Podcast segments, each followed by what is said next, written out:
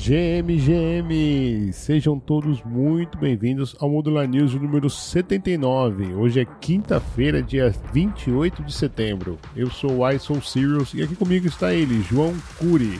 Você já sabe, nós somos o Modular News, de segunda a sexta-feira, conectando você à informação, sempre às 6 horas da manhã, as notícias e acontecimentos mais quentes do universo cripto, para você não perder nada. E estamos de volta mais um dia, trazendo para você as novidades das últimas 24 horas. Eu, sem delongas, quero passar a bola para o meu amigo Curi e perguntá-lo como estão os números do mercado. Fala comigo, Curi. Fala, uai, fala galera. Uai, nas últimas 24 horas o Bitcoin teve um leve aumento de 0,5%, hoje ainda na casa dos 26.300 dólares, Ether também com uma leve alta ali de 0,2%, ainda abaixo da casa dos 1.600, mas beirando lá. Aproveitando que a gente está falando de Ether, então, uai, a quantidade de Ether em corretoras centralizadas alcançou as suas mínimas agora em setembro, é isso mesmo. Desde ali de 2022, o valor estava diminuindo e atingiu agora então a sua mínima histórica em setembro de 2023. Apenas 8,9 milhões de ITER no dia 26 de setembro, ou seja, antes de ontem, uai. É, rapaz, a gente tem falado isso, como tá difícil, gelado. E, e o pessoal tá preocupado com os 700 itens que o Vitalik tem mandado para as corretoras. Deixa o homem gastar o dinheiro dele. Enfim, Curi, deixa eu puxar a minha notícia aqui do meu lado e até continuando com os dados brasileiros que nós trouxemos no Modular News de ontem. Hoje a notícia é: brasileiros movimentam 17 bilhões de reais usando stablecoins. Em julho, brasileiros movimentaram 18,8 bilhões de reais através de criptomoedas, de acordo com dados da Receita Federal. O volume é 11% menor em comparação ao mês anterior. Lembrando que julho também foi o mês com menor volume negociado de Bitcoin. No Brasil, Curi, as stablecoins dominam de forma absolutas movimentações com criptoativos. O SDT da Tether foi responsável em julho por movimentar 15 bilhões de reais. O montante representa 81% do total. A stablecoin da Circle, o SDC, ficou com o segundo maior volume, totalizando 838 milhões. Agora essa é curiosa, Curi. Sabe qual é a terceira stablecoin mais utilizada pelo brasileiro? BRZ, isso mesmo, ativo atrelado ao real brasileiro. Em julho, as negociações com o BRZ somaram 641 milhões de reais.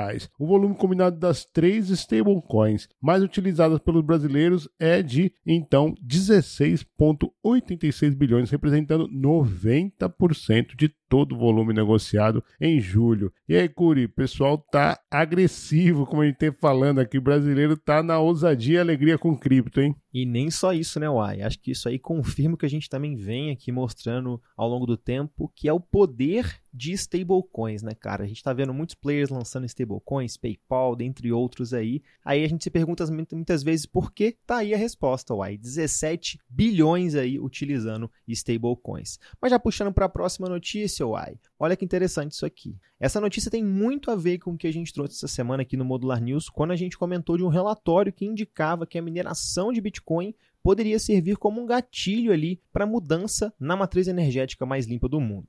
A petrolífera argentina começará a minerar criptomoedas com energia de sobras de combustão de gás. Uma empresa de petróleo com sede em Buenos Aires, a Tec Petrol, decidiu converter o excesso de gás de suas operações em energia destinada à mineração de criptomoedas. Essa aqui você não contava, hein, Uai? Conforme relatado pela mídia local, a Tec Petrol lançará sua primeira instalação de mineração de criptomoedas movida a gás na Patagônia, lá na Argentina. A empresa afirma que a iniciativa visa incrementar a sua produção de petróleo bruto e também otimizar a utilização de gás, reduzindo assim o desperdício de energia. A empresa planeja ainda perfurar pelo menos 35 mil barris de petróleo diariamente na instalação, mas, dada a ausência de infraestrutura para consumir os gases poluentes, liberados no processo de extração de petróleo, decidiu então explorar a mineração de criptomoedas como uma opção estratégica para consumi-lo. Como explicou o CEO da Tecpetrol, Ricardo Marcos, dada a nossa incapacidade de liberar o gás no meio ambiente, optamos por implementar operações de mineração de criptomoedas. Essa aí você não contava, hein, Uai? Não contava. Fantástica notícia, você vê, né?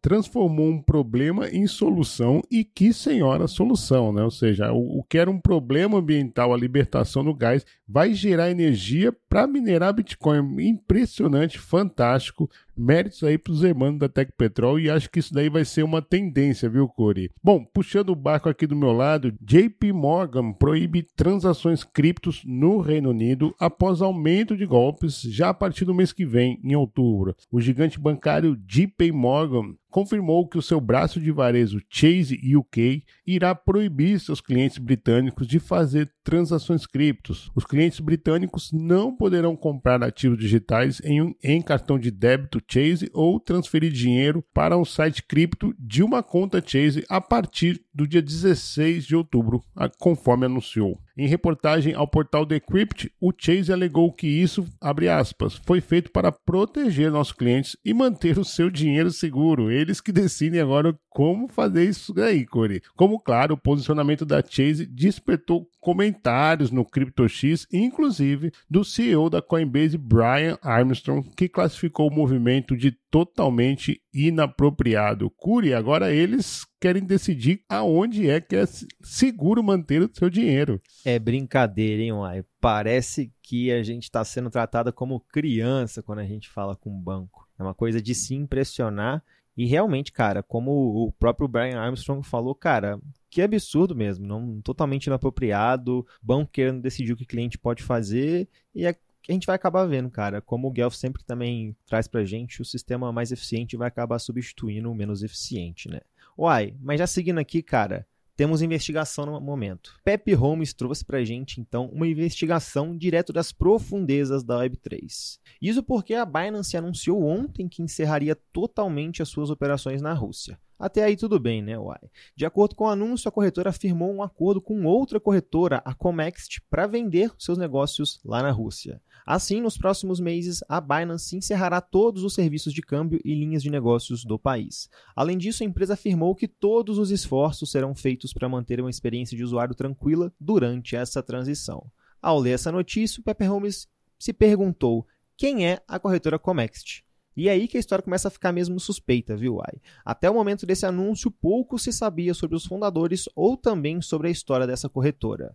A Exchange foi lançada inclusive no dia 26 de setembro de 2023, também conhecido como última terça-feira, apenas um dia antes da Binance anunciar a venda de seus negócios para a recém-criada corretora por um valor também não divulgado. O Pepe Holmes também descobriu que a corretora ainda não está listada no CoinGecko, um famoso rastreador do criptomercado. Porém, a Comex já está no CoinMarketCap, que é de propriedade da própria Binance. Não satisfeito, Pepe Holmes também foi ao grupo oficial do Telegram da Comext e observou um tipo de comentário comum nos grupos. Os layouts do site da Comext eram basicamente uma cópia ali completa do próprio site da Binance. Um dos comentários dizia inclusive, abre aspas, ele apenas mudaram o logotipo e as cores, mas essencialmente é o mesmo site. Eu não ficaria surpreso se os executivos russos que deixaram a Binance estivessem gerenciando diretores aqui, escreveu lá um comentarista lá no grupo do Telegram que depois foi inclusive apagado. Uai. E depois dessa investigação, fica difícil não pensar que essas renúncias que assistimos recentemente foram movimentos orquestrados. Afinal, um dos apelidos que o Modular News dá ao próprio CZ é xadrezista, né, Uai? Cara, impressionante essa investigação do Pepe Home. Realmente tinha caroço nesse angu aí, porque pô, a Rússia, Curi, é um dos me maiores mercados da Binance. Como assim, né? De uma hora para outra vamos abandonar totalmente? Ainda mais sabendo que o CZ não é muito de abaixar, de se ligar para isso. Ele às vezes peita até algumas decisões assim e tal. Então realmente tá aí, né? Uma, uma corretora que foi criada um dia antes, né? Que só tinha no site da Binance, que, que o agregador de criptomoedas da, também é da Binance, enfim, bela investigação essa daí. CZ realmente estão até dizendo que essa daí é a Binance US da Rússia, só que sem o nome da Binance, né? Comex. Bom, tá na hora, eu ouvi o juiz apitar e eu já vou puxar a primeira aqui do bate-bola, Core. SEC adia para janeiro de 2024 a decisão do ETF de Bitcoin da ARC. A comissão adiou para mais 60 dias para considerar a listagem do ETF ARC 21 Shares na Kibizoi BZX Exchange com um prazo definido para 10 de janeiro. Essa daqui a gente já sabia, né, Core? É, cara, como a gente falou antes, a galera vai adiar isso com a barriga. Mas olha essa aqui então, após criticar as inscrições, famosas Inscriptions lá do Bitcoin, o criador ali dos Ordinals, Casey Watermore, anuncia Runes, um novo protocolo de token fungível para a rede do Bitcoin. Segundo o porta-voz da Ordinals Wallet, aspas, Runes funciona melhor do que o BRC20, padrão de token muito utilizado ali no Bitcoin, no que diz respeito a tokens fungíveis. É mais leve e maleável, mais facilmente transferido e também trocado. Muita coisa acontecendo na blockchain do Bitcoin, hein, Uai? É bacana esse movimento, tô, tô, gostando também. Olha, fundador da Curve Finance liquida todo o empréstimo da Aave, inclusive a gente até falou dele na época lá que a Curve sofreu hack. Com isso, a dívida de Michael Egorov caiu para apenas 42,7 milhões de dólares, que estão em outros quatro protocolos. Abre aspas, Michael Egorov depositou 68 milhões de tokens CRV em si e liquidou a sua dívida na Ave. Foi o que informou então o perfil Lucon Chain no X. É isso. Aí agora trazendo papo aqui para o Brasil, a gente está vendo então a, o início ali da carteira de identidade nacional ser emitida através de dados compartilhados em plataforma blockchain. A B Cadastros, então, foi desenvolvida em parceria com a Serpro para começar a emissão ali das carteiras de identidade nacional dos estados de Goiás, Paraná e também Rio de Janeiro. Ué, uai, blockchain era só para tradar token? Eu achei que era só para fazer scam. Curi agora tem recompensa on-chain, viu? Mix Network oferece recompensa de 20 milhões de dólares para hackers. A Mixing Network, que recentemente foi atingida por um ataque cibernético que resultou na perda de cerca de 200 milhões de dólares, fez um apelo público on-chain ao autor da violação. A equipe propôs uma recompensa de 20 milhões de dólares em troca da recuperação segura dos fundos dos usuários. É isso, ai. Olha que complicado a situação aí, como a gente trouxe também no Modular News de ontem. E para fechar aqui as nossas notícias de hoje, a BlockFi aprova plano de ressarcimento aos clientes em tribunal dos Estados Unidos. A aprovação é um momento marcante para os mais de 100 mil credores da BlockFi que há muito tempo aguardam ressarcimento, ai. É o verde da esperança. Muito boa notícia daí. Mas olha, hoje é quinta-feira e é dia de quem? Dia do nosso amigo Lip Beach dos Degenerados fazer a sua análise de mercado de NFTs lá na rede Ethereum. Fala comigo, Lip! Salve, salve família modular, fala comigo, mestre Y gênio da blockchain, muito bom dia. Aquele bom dia, é claro, a todos os queridos ouvintes da Modular News. Rapaz, eu sou o Lipe dos Degenerados. Hoje é quinta-feira e eu tô aqui para trazer para vocês aquela atualização sobre o mercado NFT da rede Ethereum. Então vamos lá. O mercado teve uma semana turbulenta, galerinha. Tivemos uma nova mínima histórica e o barômetro chegou a 8 pontos aí durante essa semana para chegar em 13 no momento dessa gravação, fechando um ponto acima da semana passada. Depois de um novo fundo histórico que atingimos aí nesta última semana, tanto no Blue Chip Index quanto no Market Cap, voltamos a respirar aí nas últimas 24 horas com uma leve alta de um pouquinho mais de 1%.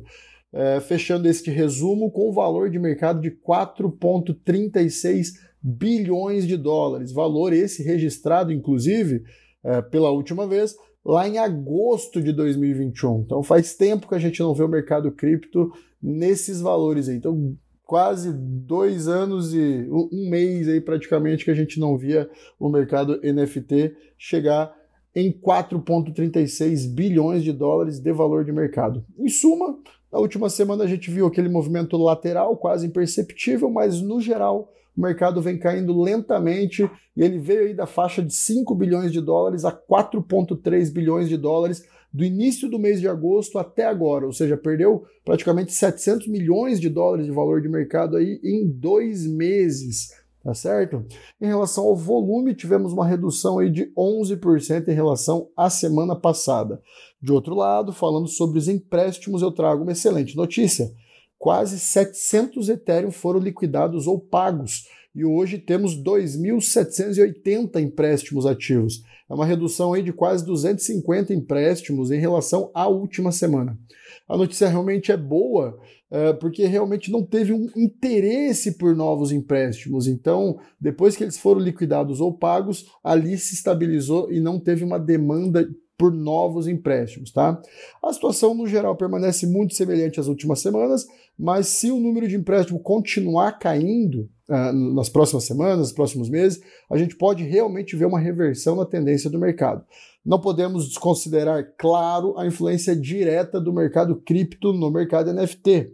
Então eu permaneço com a opinião no sentido de que não teremos uma real melhora no cenário NFT sem uma real melhora no mercado cripto, o que consequentemente vai trazer mais coragem e ânimo para os investidores aí dos ativos de risco. Certo, galera? Eu insisto na afirmativa de que bons projetos podem gerar grandes oportunidades uh, na evolução financeira e que o momento da virada de chave no mercado cripto está chegando. Então é a hora de ficar de olho, começar a estudar bons projetos caso tenha interesse em NFTs para fazer alguns aportes de entrada antes do mercado cripto virar. Tá certo? E se vocês Rapaz, e tem interesse em saber quais estratégias os degenerados utilizam para fazer os trades no mercado NFT, eu convido a todos para que participem do Degen Like a Boss, um evento grátis e ao vivo que está sendo realizado aí nos dias 26, 27 e 28 de setembro no Discord dos Degenerados, uh, todas, uh, todos os dias às 15 horas, horário de Brasília. Certo, galera? My friends, esse foi o resumão do mercado NFT da semana. Tenham todos um excelente dia. Eu espero vocês hoje à tarde no Degen Like a Boss. Um grande beijo, família modular. Vamos!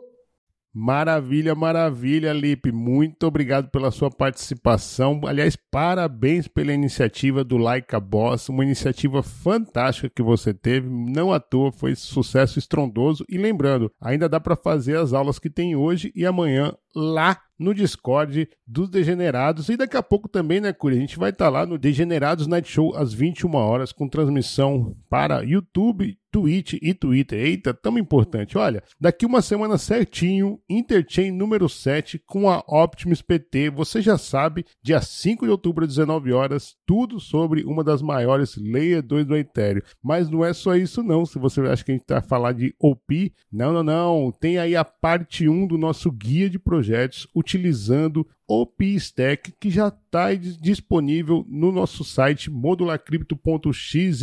É isso mesmo, Corey? Exatamente, Uai. Estamos buscando aí, não é de hoje, sempre comentamos lá no Estado do Ethereum sobre o que está rolando no OpenStack e sempre tivemos a dificuldade em saber quais são os projetos, afinal, novos projetos surgem quase todo dia. Então, para resolver esse problema, resolvemos criar aí a solução, um guia ali com todos os projetos que estão construindo. Essa só foi a parte 1, vamos ter aí mais partes saindo, então se você ainda não é inscrito na nossa newsletter, aproveita, é newsletter.modularcrypto.xyz que você já vai direto para lá e se inscreve na newsletter para não perder os próximos artigos. Lembrando também, Uai, que tudo isso, cara, é de graça. Então, conhecimento aí para você. Se tiver mais curiosidade sobre Optimism e sobre esses projetos também, aproveita a oportunidade, uai. Maravilha, Pepe Holmes trabalhando na Modular Cripto. Olha, e se você ficou de fora, viu aquela festa toda, aquele evento maravilhoso que foi o Modular Cripto em parceria com a Polkadot, o Side Event, não se preocupa porque nós estamos sorteando camisetas de algumas parachains do ecossistema Polkadot. Então, se você está interessado interessado, veja nossa mensagem fixada no nosso perfil do X e siga as instruções. Mas corre que o sorteio vai acontecer já na próxima semana. É isso, Curi. Chega de recadinhos, chega de notícias, chega de Modular News por hoje. A gente vai se despedindo, mas como sempre, você não precisa se despedir da gente. Acompanhe a Modular Cripto nas nossas redes sociais ou então modularcrypto.xyz. Eu faço a pergunta e vou fazer sempre. Você já mintou o Pepe Holmes? mint.modularcrypto.xyz. Eu e o Curi ficamos por aqui, mas amanhã, no mesmo horário e no mesmo local, estaremos de volta. Valeu!